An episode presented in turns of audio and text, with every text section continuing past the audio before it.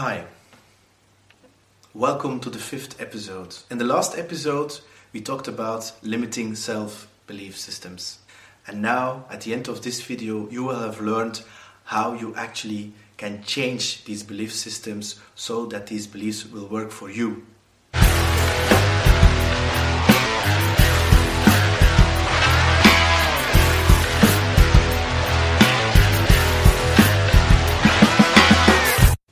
Hi, I'm Peter, and my intention is to help everybody who wants to learn to sell to sell because I see selling as an essential skill for everybody. Everybody who wants to grow themselves as a person. So, how can you actually change your belief systems? I can explain this in one minute, and it will take a lifetime to do it. Now, the key is actually awareness. This is going to sound very abstract for a lot of people, awareness is actually a muscle you can train like a physical part of your body. And a lot of people don't train that. What is actually awareness? So it's actually taking the time to reflect and to be brutally honest with yourself. You're going to take a piece of paper and start writing. And you're going to write every belief you have about yourself. I am. And you start, of course, with the things you know. I am good at this. I am good at. And after a while, you will going to write down. I'm not good at. And then you just keep on writing and be brutally honest. I'm not good at this. I'm not good at that. I'm not good. Because the fact that you are looking and writing down at the paper, and then you say, "Oh, I'm not good at making YouTube videos," or "I'm not good at drawing," or I'm not good at talking with C level executives, then something in your head will click. Because the fact that you are aware, then you know, you know, okay, this is self limiting belief.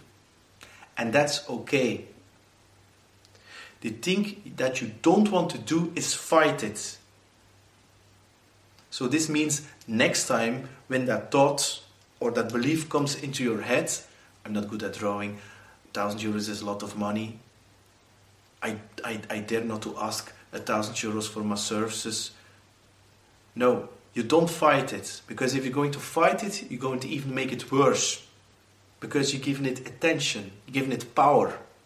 Instead of that, you're going to write down a belief who is going to replace that first belief. For instance, I fail or I failed at this or that, you can change by I learned or I learn.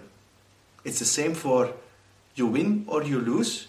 You change it by I win or I learn. It's because it's not because you have lost um, a competition to somebody else that you actually have lost. No, maybe you have played to somebody who has a, a much higher level than you, and then you're actually learning and you skip the word failing or losing.